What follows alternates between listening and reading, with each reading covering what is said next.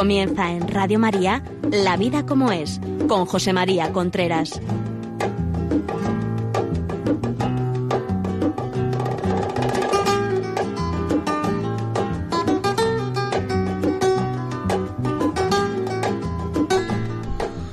Hola amigos, buenos días. Aquí estamos nuevamente en La Vida como es, el programa que todos los miércoles a esta hora llega a ustedes a través de Radio María. Le habla José María Contreras.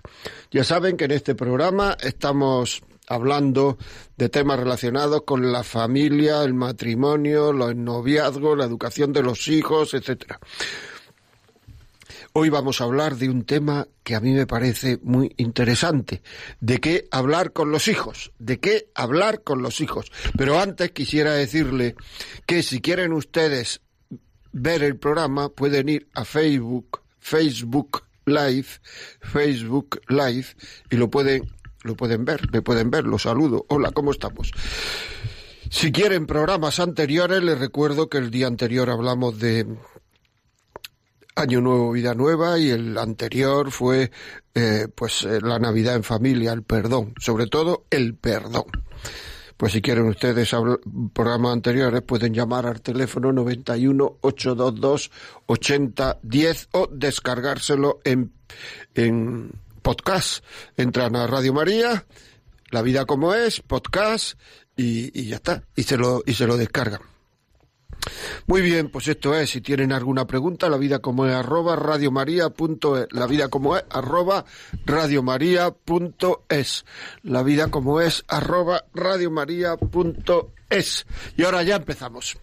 Bueno, en primer lugar les deseo feliz año, por si el programa pasado ustedes no nos oyeron del todo, feliz año. Vamos a hablar de qué hablar con los hijos. Muchas veces hay muchos padres, muchas personas que les gustaría hablar con los hijos y no saben de qué hablar con los hijos. Ustedes saben que la, peor faena que se le puede hacer un hijo, o sea, piense, ¿qué es lo peor que se puede hacer con un hijo? Lo peor. Se lo voy a decir yo, lo peor que se puede hacer con un hijo es no educarlo. Y la educación tiene una parte muy importante que es mostrar vidas. Nosotros a través de nuestra vida, de nuestro de lo que hacemos durante el día, de lo que hacemos, de cómo nos comportamos, de nuestras conversaciones, de los programas de televisión que vemos, de los comentarios que hacemos en relación a cómo está la sociedad, a cómo está, en fin, todo eso estamos educando. Pero hay otra parte muy importante que es hablar con los hijos. ¿De qué hablamos con los hijos? Hay mucha gente, y yo ahora mismo y ustedes lo saben que me están oyendo, hay muchísima gente que estoy seguro que tienen hijos de 10, 12, 14, 15, 18 años y no han hablado nunca con ellos de nada, de nada serio, de nada con meollo en la vida.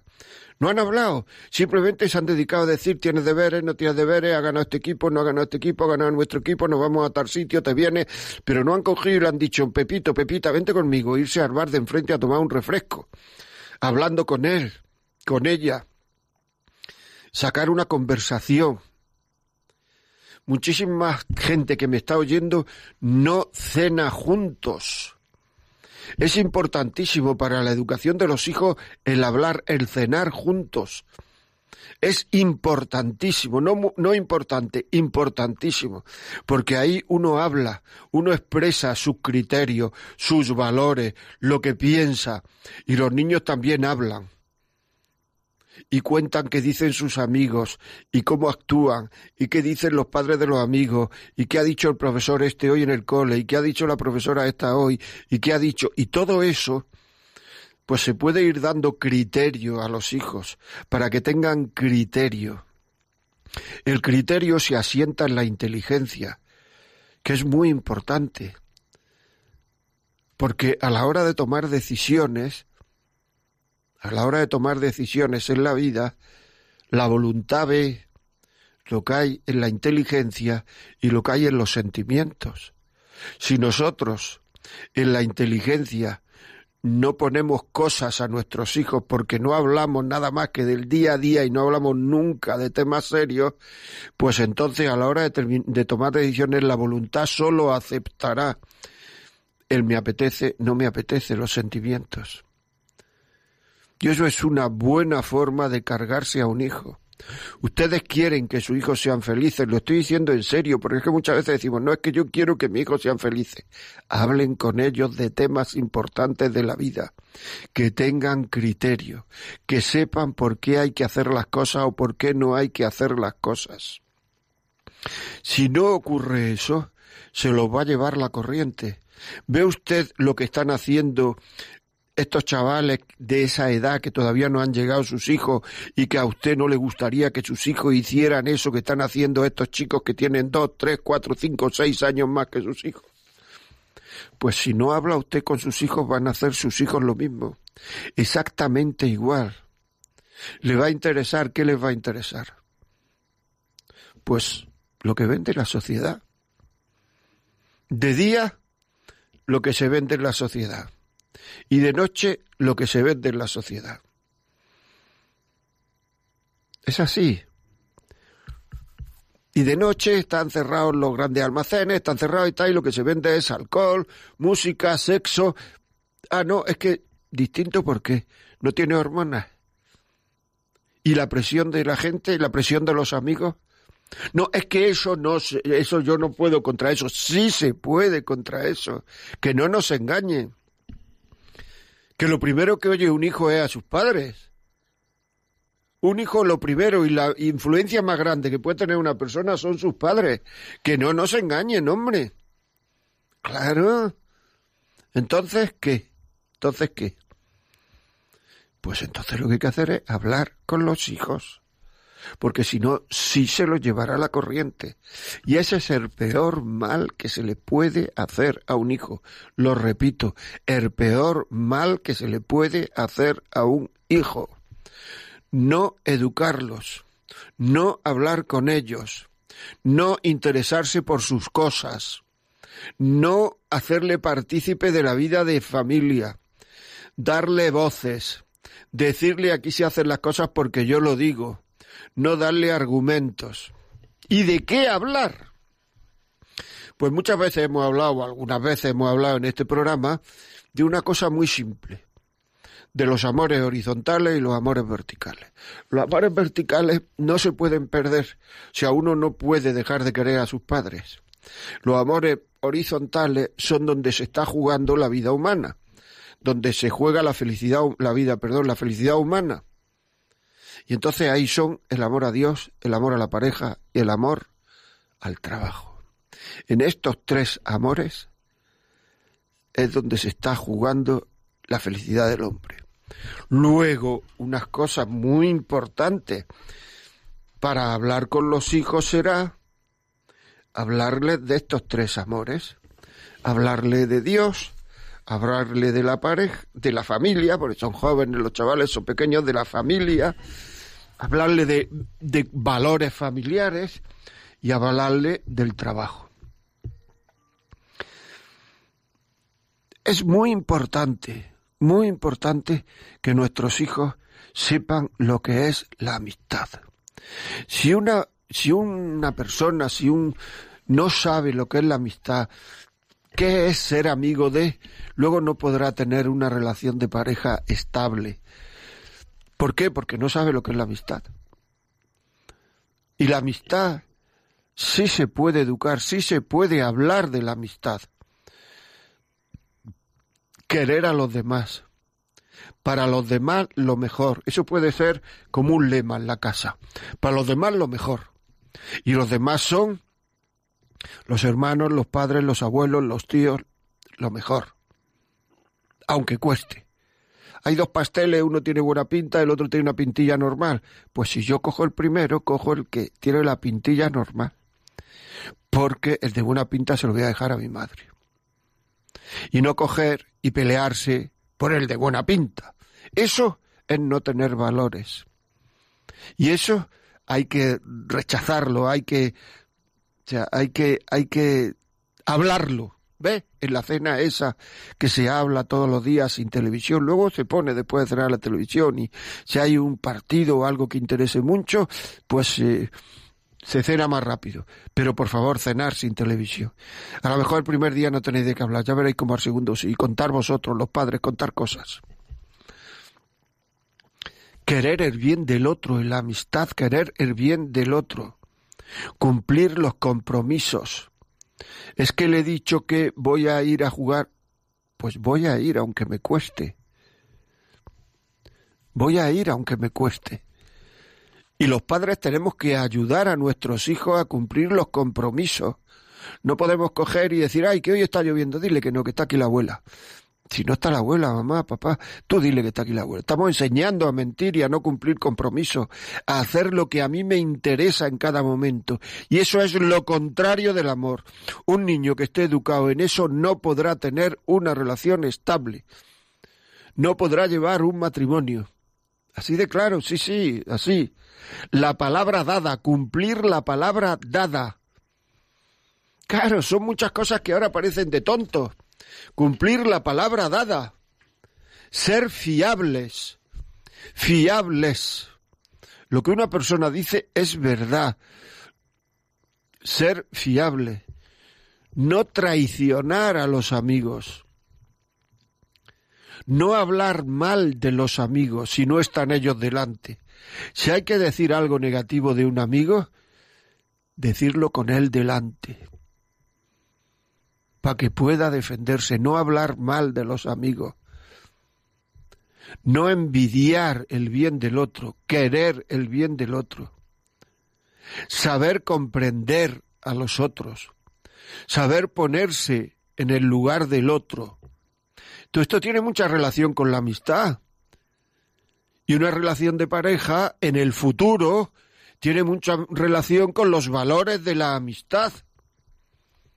Uno no se puede hacer, hacer amigo porque me interesa. Y en el momento en que deja de interesarme, dejo de ser amigo. Eso no es amistad. Eso es otra cosa. Muchas parejas se establecen porque me interesa. Y en el momento que, me, que deja de interesarme, pues entonces ya Y entonces parece que es que hablarle de lo que es el amor, de lo que es el enamoramiento, que no tiene nada que ver con el amor. Si son más mayores, hablar de la sexualidad,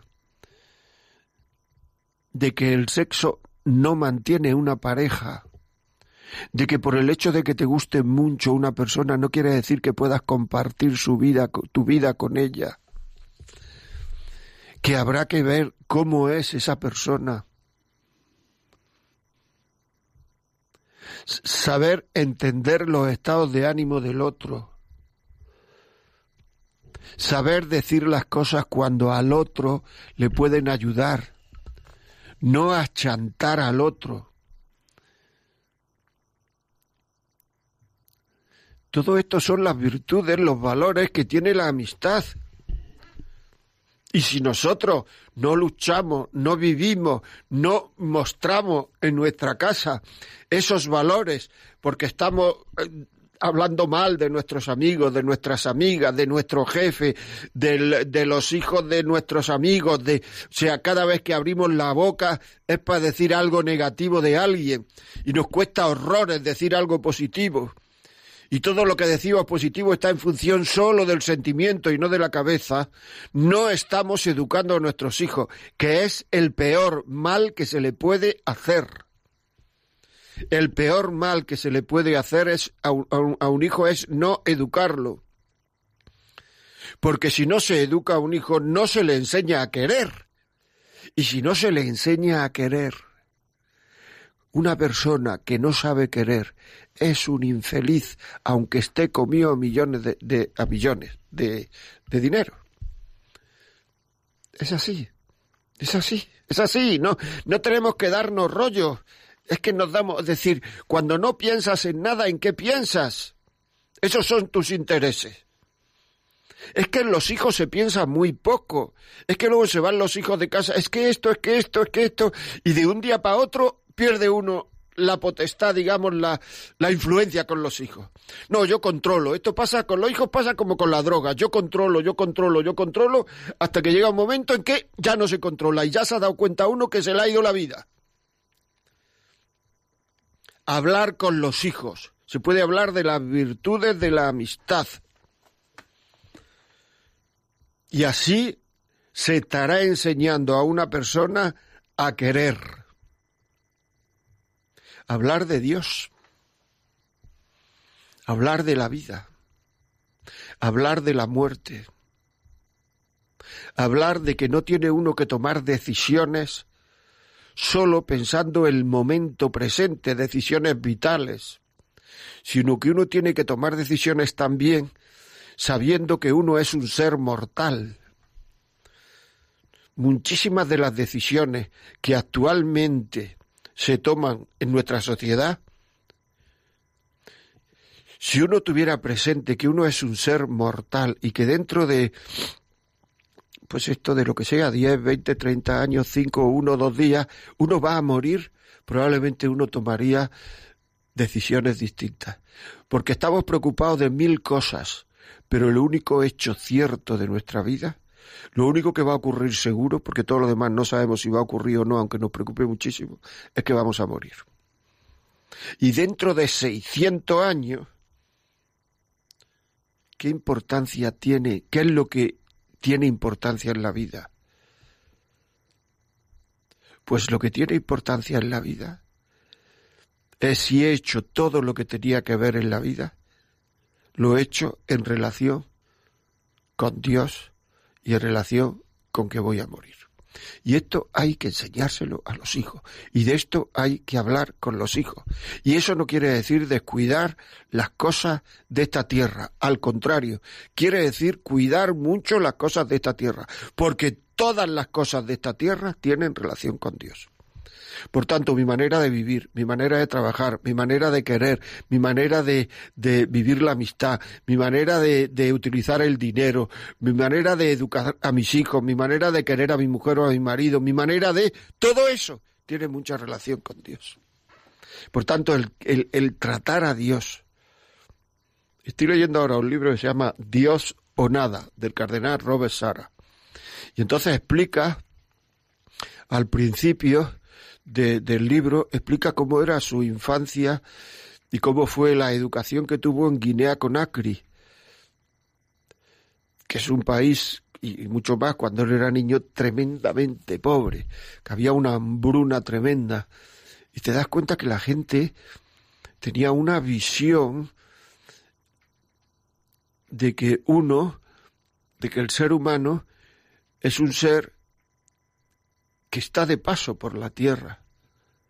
Ahora mismo en nuestra sociedad tenemos una visión de que vamos a estar en la tierra toda la vida.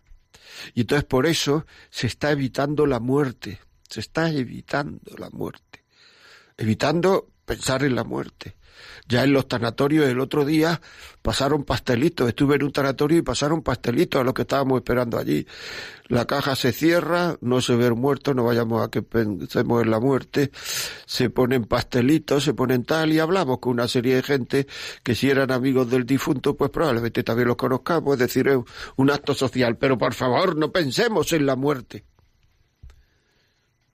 La gente, paradójicamente, que piensa en la muerte ama la vida. Y la gente que no piensa en la muerte, que no piensa en la muerte, en esta vida están en la cultura de la muerte. La eutanasia, el aborto, lo otro. Todas estas cosas que los hijos piensen. En cambio, la gente que piensa en la muerte está pendiente de, la vida, no se puede matar. La gente que piensa en la muerte dice no se puede matar. La gente que piensa en la vida, que solo piensa en la vida, que no le interesa la muerte. Claro, se me podrá decir, no, es que verás tú, es que hay, es que hay, eh, es que uno puede no creer en Dios, se puede hablar de Dios aunque no se crea en Dios porque uno se puede hacer preguntas. Si lo que tenemos miedo es hacernos preguntas. ¿Por qué? Pues hombre, porque en esta comodidad, en estos trozos de comodidad que tenemos en esta vida, hay muchas épocas de la vida que lo mejor es no hacerse preguntas. Y como hay muchas distracciones, pues entonces uno va por la vida sin hacerse preguntas y siempre tendrá una distracción en la televisión, en el trabajo, en, con los amigos. Es decir, no pensemos que no haya silencio en nuestra vida. ¿Qué necesidad tenemos de silencio?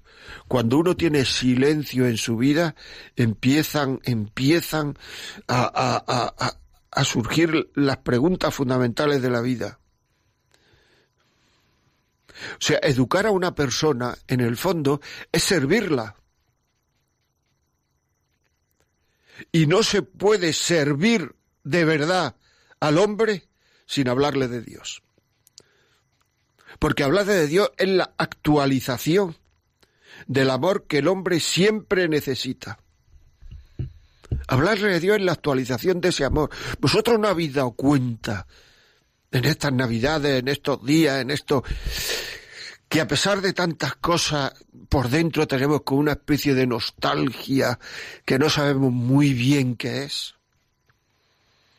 Una especie de nostalgia donde vamos diciendo, no es esto, no es esto, yo quiero más, yo tengo un anhelo mayor. Los deseos generalmente son de cosas materiales.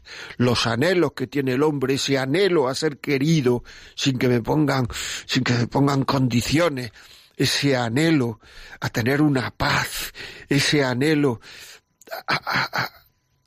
esa paz dentro de una serenidad y que no esté yo preocupado porque tiene fin, porque todos los momentos gratos de este mundo estamos desasosegados porque se terminan, que yo no tengo ese desasosiego, ese, eso, que son cosas que nunca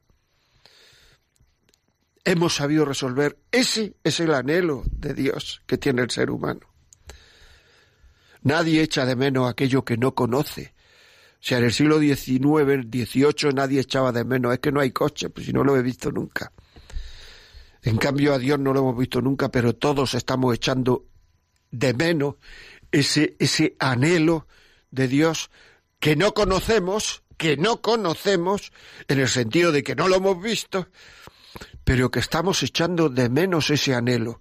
Y ese anhelo muchas veces, como en el fondo, fondo, fondo, fondo, sabemos que es eso, pues entonces ese anhelo lo que hacemos es taparlo. Llega la Navidad y nos vamos a Punta Cana, o a la República Dominicana, o a Aquiar, a un sitio que no nos recuerde eso. Porque probablemente nuestra vida no está acorde con ese anhelo estoy explicando, y es que le tenemos miedo, nos tenemos miedo a nosotros mismos. Tenemos miedo a nosotros mismos, que es el miedo mm, mm, peor que puede tener el hombre. Tenemos miedo a las preguntas fundamentales de la vida, que es el miedo peor que puede tener el hombre. Y esto es muy importante, hablar con los hijos, sacarlo de forma habitual, sacarlo comiendo. No quiero decir que estemos todos filosofando ni nada, pero que alguna vez, ¿cuántas veces habéis hablado con vuestros hijos, ese que tiene 15, 16, 17 años de la muerte? Nunca. ¿O sí? No lo sé. Pues ánimo a hablar de la muerte. ¿Por qué no se habla muchas veces? Porque son cosas que nosotros no tenemos resueltas. Porque nosotros estamos huyendo de hacernos esos pensamientos. Y entonces, ¿qué se hace? No educar no sacarlo, no enseñar a querer, no enseñar las cosas fundamentales a las cuales el hombre se tiene que enseñar en la vida. Por tanto, se está haciendo daño a los hijos. Bueno, vamos a poner una cancioncita y dentro de un momento seguimos.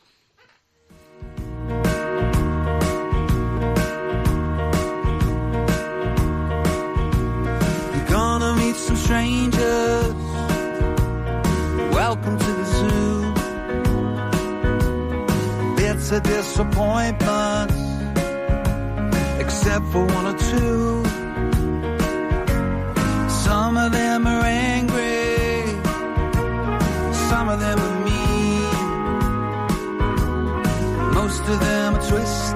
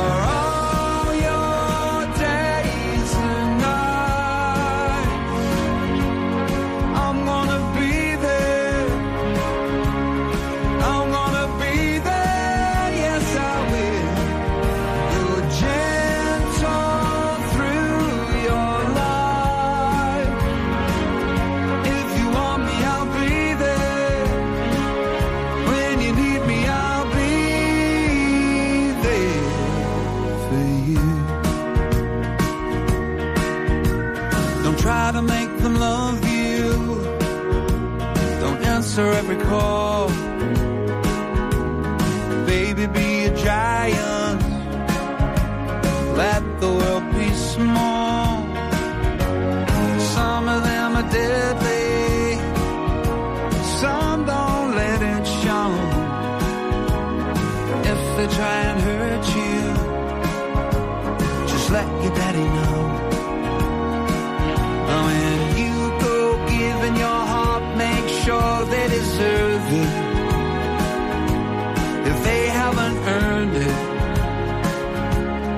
searching, it's worth it.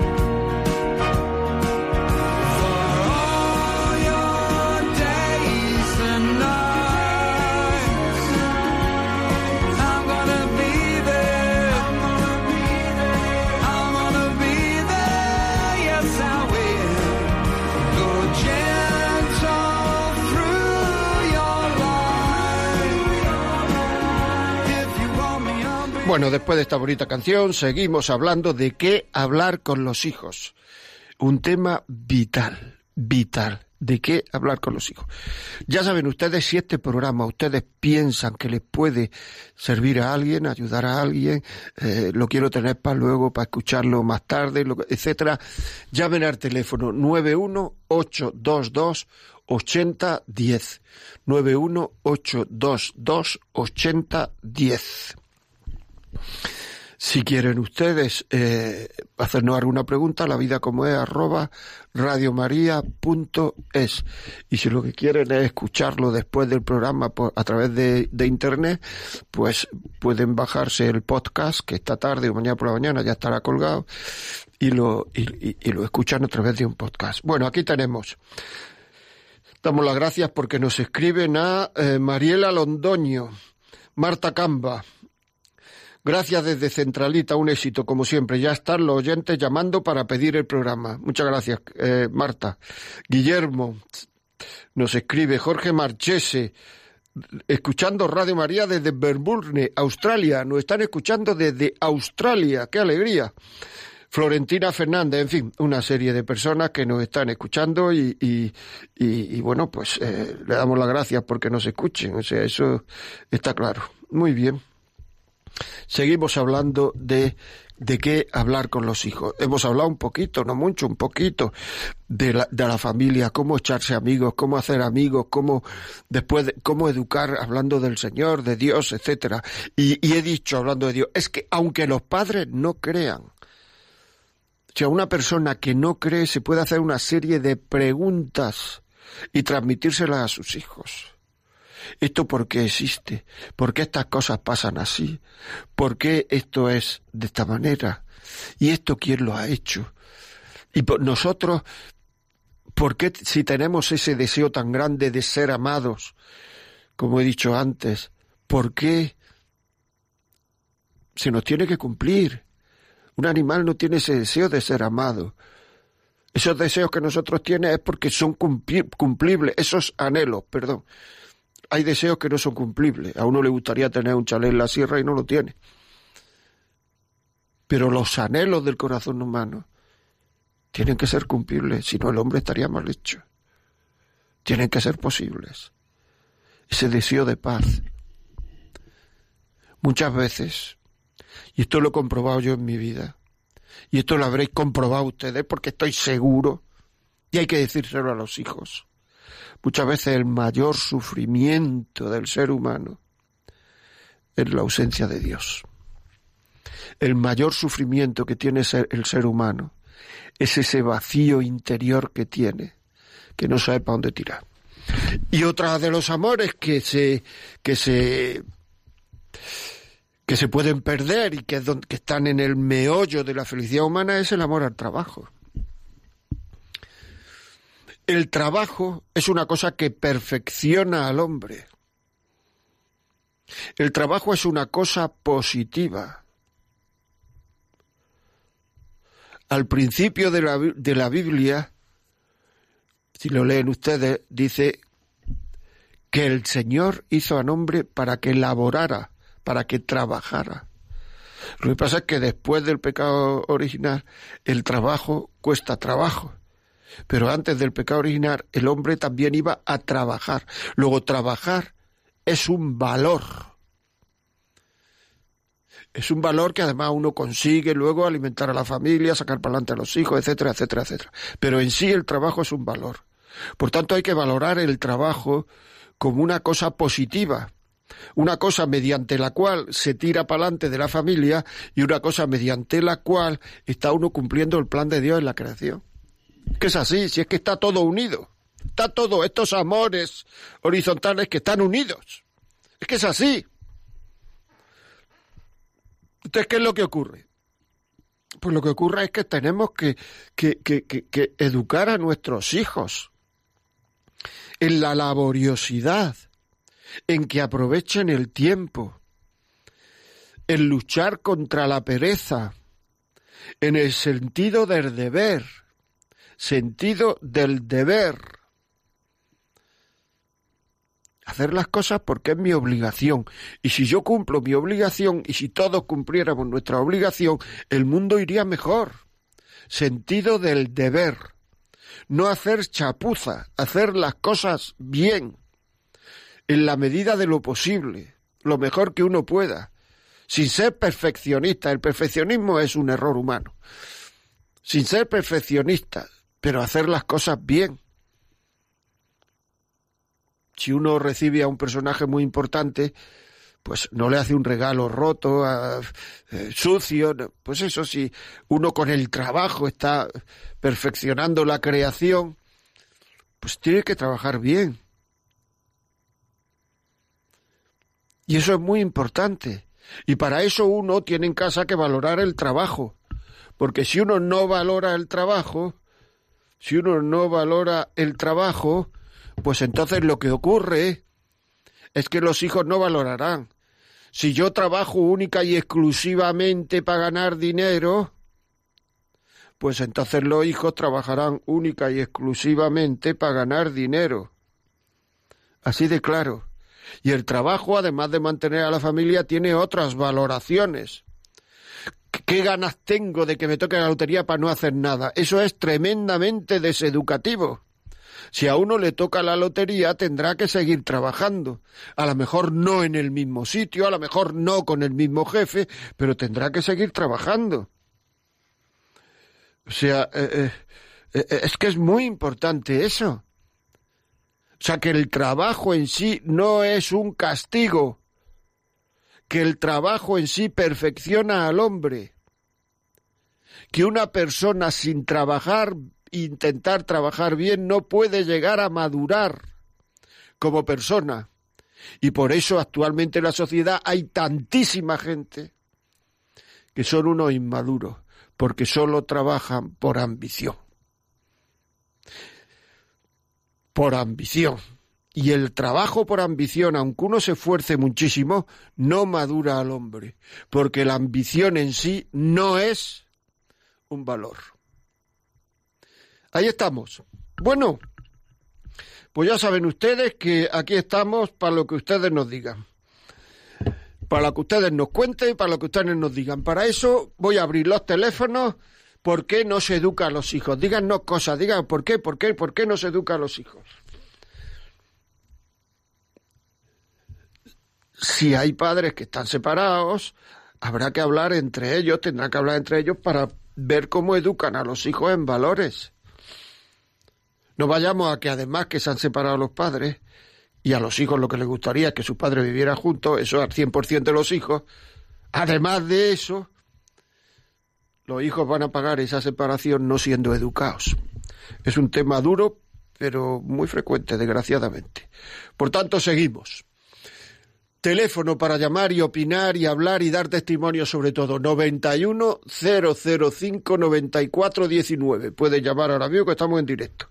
91 005 94 19. continuamos nos ha escrito don Diego Jiménez Salinas, eh, desde Navarra, Nana Salón, desde León, Isabela García, desde Bilbao, eh, eh, María del Carmen Santos, bueno, y todos los que he dicho antes, que ya los he mencionado, Y muchísimas gracias que seguimos para adelante. O sea, continuamos hasta que entre las primeras llamadas, continuamos. Ya saben ustedes, 91 005 94 19. ¿Por qué hablamos tan negativamente de nuestro trabajo delante de los hijos? ¿Por qué muchas veces cada vez que nos referimos al trabajo nos referimos a algo que es molesto, que es Sí que además vamos contra nosotros. Y luego la gente se jubila y la mitad de los que se jubilan lo que quieren es trabajar. Porque yo ya qué hago en la vida, te dicen, yo ya qué hago. ¿Esperar a morirme? Pues entonces te has tirado toda la vida hablando mal del trabajo. Has educado a tu hijo en hablar mal del trabajo. Y ahora resulta que el problema es que lo que, si, que lo que quiere es trabajar el trabajo, la exigencia que conlleva el trabajo, si uno no la hace protestando, madura mucho. Mira, todo aquello que hace el ser humano protestando no madura. Y todo aquello que hace el ser humano con libertad termina madurando al hombre. Es decir, educar a los hijos se puede hacer protestando o con libertad diciendo esto es lo que yo tengo que hacer y lo voy a hacer aunque me cueste. Eso te madura. El estar todos los días protestando con los hijos no te madura. Así de claro, no te madura. El, el, trabajar protestando y quejándose todo el día de la empresa, del jefe, de los compañeros, de los clientes, no madura. El decir, bueno, tengo esta empresa, este jefe, estos compañeros, estos clientes, pero yo esto lo hago con libertad porque quiero hacerlo. Eso madura al ser humano. Todo lo que se hace sin libertad no madura al ser humano. Y todo lo que se hace con libertad madura al ser humano. Es muy importante esto. Hay que saberlo. Hay que ponerlo en práctica. Muchas veces no hablamos con los hijos por el miedo que hay a que los hijos tengan razón en lo que nos dicen y por el miedo que hay a no dar contestaciones a los hijos, a no saber por qué, porque los hijos nos preguntan, los hijos nos ponen entre la espada y la pared. los hijos desde que tienen siete, ocho años nos dicen, a ver, aparte de porque tú lo digas, ¿por qué hay que hacer esto? Y claro, si no hemos procurado, si no hemos procurado formarnos, si no hemos procurado aprender, si no hemos procurado saber por qué, si no tenemos una, muchas veces una conciencia recta, porque es muy importante tener una conciencia recta.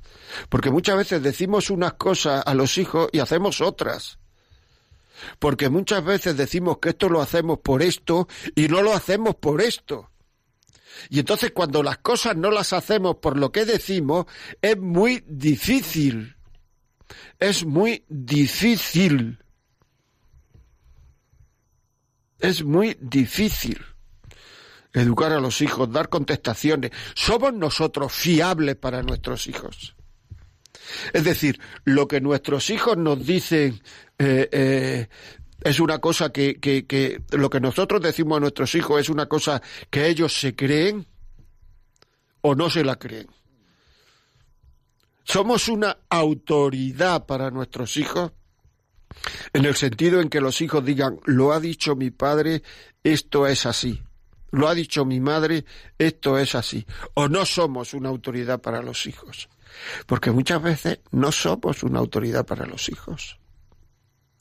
Porque muchas veces no hacemos las cosas en función a como las cosas son. Las hacemos con con cosas luego escondidas que nos interesa. O sea que en el fondo no es porque esto sea así, sino en el fondo es que a mí me conviene porque así soy más, estoy más cómodo, estoy más cómoda, estoy... O sea, ¿tú procuras estar los fines de semana con tus hijos? ¿O como es fin de semana yo tengo que descansar y entonces no estoy con mis hijos porque, porque, porque, porque me voy a jugar al tenis, al golf, a correr, a montar en bicicleta, a lo otro, a lo otro, a lo otro? ¿Los hijos saben que son lo más importante para ti o no? Porque a lo mejor los hijos no saben que son lo más importante para ti. Y si no saben los hijos que ellos son lo más importante para ti, estás perdiendo la autoridad con ellos y estás perdiendo el prestigio para educar. Estás perdiendo el prestigio para educar. Es muy difícil que lo que tú digas, porque en el fondo no eres creíble no eres creíble. Vamos a decirnos las cosas como son. ¿Tú eres creíble? Porque una persona coherente, yo digo, yo hago. Yo digo, yo hago. Si yo digo que esto es bueno, hay que hacerlo. Si yo digo que hay que ayudar a mamá, hay que ayudar a mamá. Si yo digo que hay que, hay que. Si yo digo, yo digo, yo hago. Pero si llega un momento en que lo que yo digo no lo hago, no se genera confianza. Porque después de la coherencia, si uno es coherente, en la gente que tiene alrededor irá generando confianza. Pero si uno no genera confianza en los hijos, es muy difícil ser eh, es muy difícil educar, es muy difícil ser creíble, porque en el fondo uno no genera confianza en los hijos. Y cuando uno sí genera confianza en los hijos, entonces genera compromiso en los valores que yo he, generado en mi familia, en, los valores que mis hijos han mamado en mi casa. Genera compromiso en esos valores, aunque algunas veces no los viva. Bueno, vamos con la primera llamada. Pilar, buenos días. Buenos días. ¿Qué me cuenta? Pues yo le digo que a los hijos no se les educa porque no se les dice las cosas a su tiempo. Cuando se sientan de mala manera, todas las cosas que conlleva la educación, cuando se sientan de mala manera, cuando eh, dicen que los profesores se quejan de los profesores, tú tienes que hacer caso al profesor, que es el que te que es el que te está enseñando. Pues eh, hay que también decirles el sacrificio que cuesta ganar el dinero, enseñarles a que te ayuden, a que colaboren no dejarlos en el parque tirados y tú te pongas a hablar con la vecina y que hagan lo que quieran. O vas a un centro comercial y saltan por las camas y cogen las cosas y no se les dice nada. O sea, poner límites. Poner límites, hay que saber poner límites y decir esto no y esto no. Aunque te duela, porque normalmente te, te, duele, pero eso es educarlo sanamente. No pillar y, ay, ¿qué quieres de cena? Ay, ¿qué quieres para comer? No, aquí hay esto. Esto te gusta, muchas veces, vamos como si fuera, y luego dices que la casa es una pensión, pues claro. Ay, sí, toma el platanito, ay, no lo quieres, pues toma el yogur. No, esto, esto lo comes porque esto te, te, viene bien y te lo comes, y si no te lo quieres ya te lo comerás más tarde. Exigir, yo estoy de acuerdo con eso, la verdad, hay que exigir. Cuando una persona, muchas gracias Pilar, cuando una persona se le exige queriéndola, no se rompe nunca. Es más, esa exigencia queriéndola es queriendo más, es quererla más. Vamos a ver si hay por aquí otra llamadita. Pues por ahora no, no parece o no me la pasa muy bien. Exigir, exigir a una persona es quererla más un no exigir a una persona es no quererla. No quererla. Así de claro. ¿Por qué? Se lo voy a explicar. Si uno en su trabajo le exigen poco, le ponen objetivos muy, muy pequeños, al final uno dice, aquí no me valoran. Antes o después me van a poner en la calle, me van a echar, aquí no valoran, no, no me valoran a mí en la casa, si a una persona en casa se le pone, a un hijo se le ponen objetivos muy pequeños, si no se le exige, si no se pone límites, si no se pone antes o después, esa persona se quejará de no haber sido exigida. Y como en casa se exige porque lo quiere uno, antes o después en el fondo de, su, de sus membranas cerebrales, de su corazón, pensará que ha sido poco querido. Por eso hay tanta gente, tanta gente que no ha sido exigida, que no puede hacer cosas, que no puede... Y en el fondo les dicen a sus padres, la culpa es vuestra. Bueno, buenos días, Diego, desde Navarra, dígame. Hola, buenos días. Me alegro mucho de, hablar con vosotros porque, porque escucho mucho vuestro programa y me ayuda y me sirve mucho. Soy cura rural aquí en Navarra. Ah, muy bien, fenomenal. Dígame. Bueno, pues... Eh, Yo pues- también lo tengo enganchado, ¿eh? Usted se llama Diego Jiménez. Sí, sí, que me gusta mucho y estoy aquí ordenando el despacho, como usted decía, haciendo el trabajo de todos los días, ordenando, poniendo orden un poco en las cosas, que eso es muy importante. Muy bien. Mire, el- respecto al, tema de la conversación con los hijos, que yo lo sigo mucho, aquí yo estoy de cura rural en un, en un pueblo de mucha gente joven. Bueno, en general estoy con mucha gente joven y mayores. Veo también que está el tema mm, del cansancio, ¿no? El cansancio pues de muchos eh, hombres y mujeres de, de mi edad que tienen hijos y es que están pues todos agotados, agotados pues no sé, pues todo, pues lo que lo que usted dice, ¿no? Pues lo trabajo, más los hospitales, más la casa rural, más los viajes, más todo. Y no sé, no al, tener ese cansancio que veo en tantas personas, pues es muy difícil que haya esa- ese sosiego y esa comunicación, ¿no? He leído muchos artículos de este tema, ¿no? Del cansancio de los de los hombres y mujeres adultos de 40 años, ¿no? ¿Por qué estoy tan cansado si tengo 40 años? Y, y es un tema que me gustaría que tratasen, porque es el cansancio de, sí, de unas agendas súper, no sé, muy fuertes, muy ocupadas. No hay, no hay, no hay sitio para el sosiego, para la charla, no hay. Y eso es un tema muy, muy importante que, que yo veo aquí en el día a día, ¿no? Que, que se ha perdido, pues, ese sosiego de la vida diaria.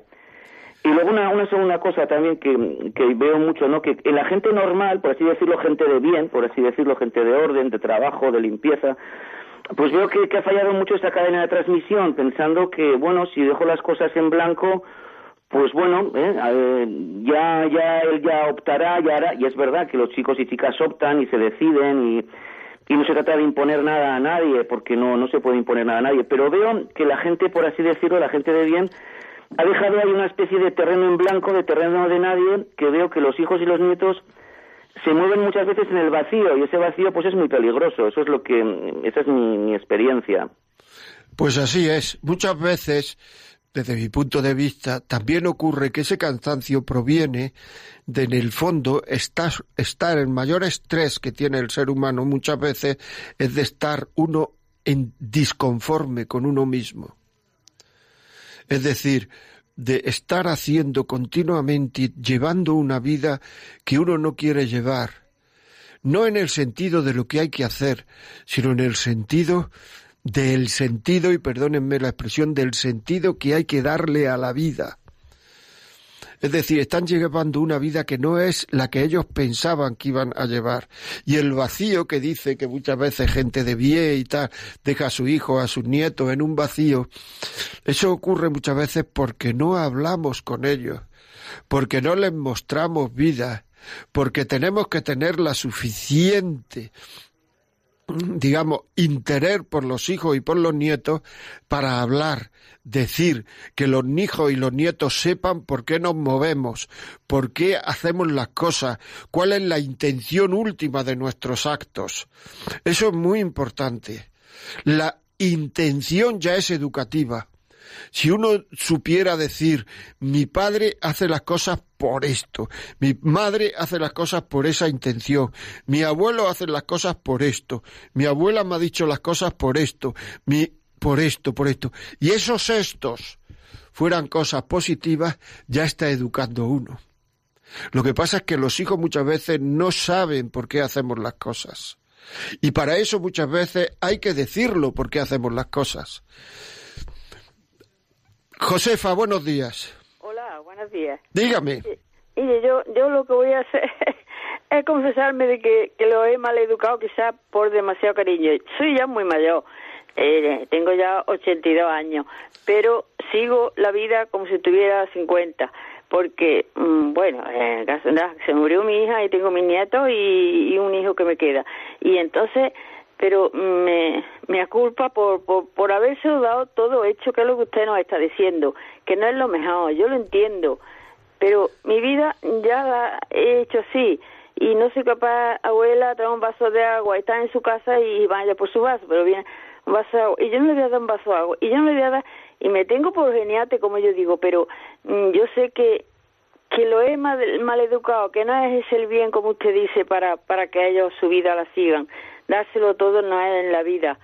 Y lo entiendo, pero digo, pues públicamente voy a confesarme de que es mea culpa por, por quizás haber sido demasiado tierna, a lo mejor, pero esto esto es mi vida, no sé, muchas mayores a lo mejor me entenderán un poquito porque antiguamente las madres éramos madres para todo y no no es lo mismo hoy que se sale a trabajar y tienes que compartir, no, las madres estamos aquí noche y día.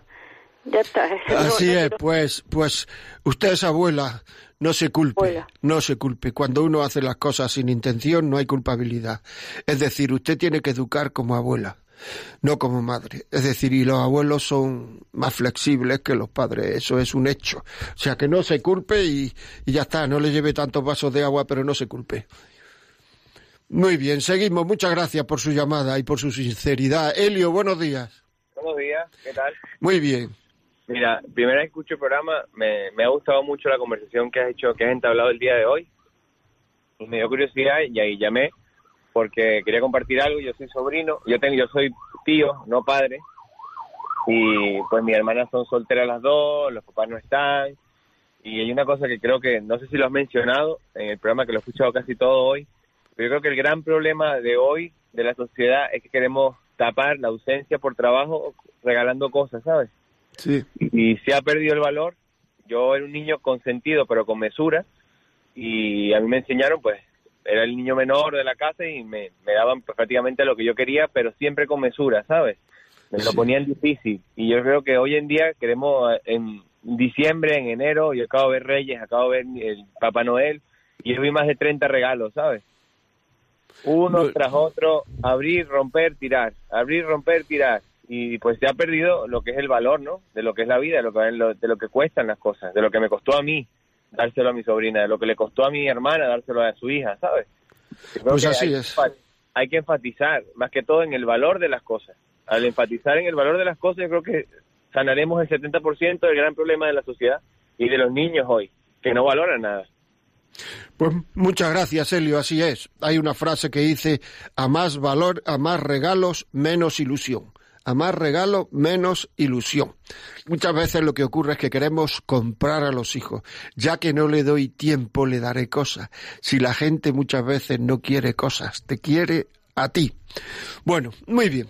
Pues nada, amigos, se nos ha ido el tiempo. Eh, tenemos aquí Cherise Love desde Connecticut, en Estados Unidos, Lucia Upegui desde Bilbao, Nana Selón, bueno, muchas, muchas eh, llamadas y muchas, muchas muchos escritos que hemos recibido. Muchísimas gracias. Bueno, me despido ya hasta la semana que viene sabiendo dos cosas.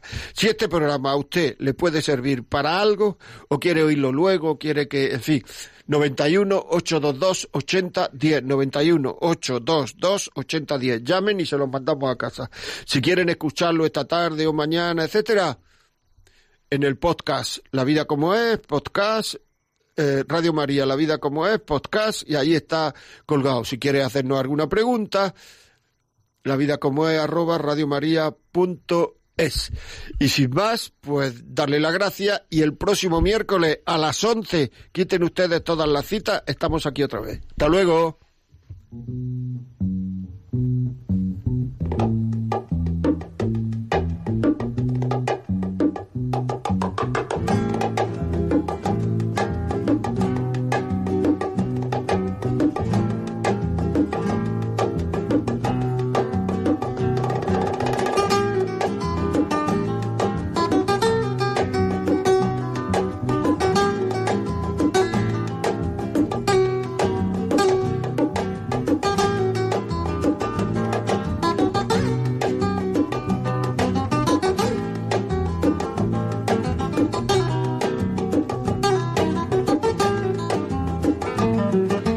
Así finaliza en Radio María La Vida como es, un programa dirigido por José María Contreras.